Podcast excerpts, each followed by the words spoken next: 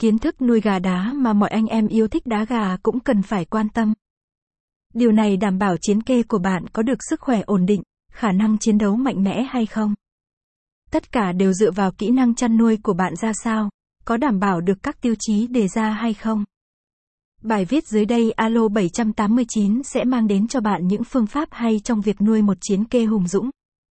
Chế độ dinh dưỡng cần được đảm bảo. Trong việc nuôi gà đá thì chắc chắn điều đầu tiên các bạn cần đảm bảo đó là việc ăn uống của gà ra sao. Yếu tố này rất quan trọng nên các sư kê không được bỏ qua hay làm một cách hời hợt. Thức ăn chính cho gà.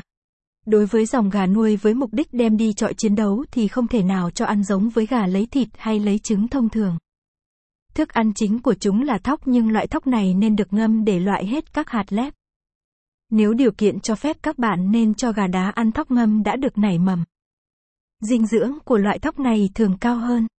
Website https://alo789m.com/blog/da/ga/kien/thuc/nuoi/ga/da/.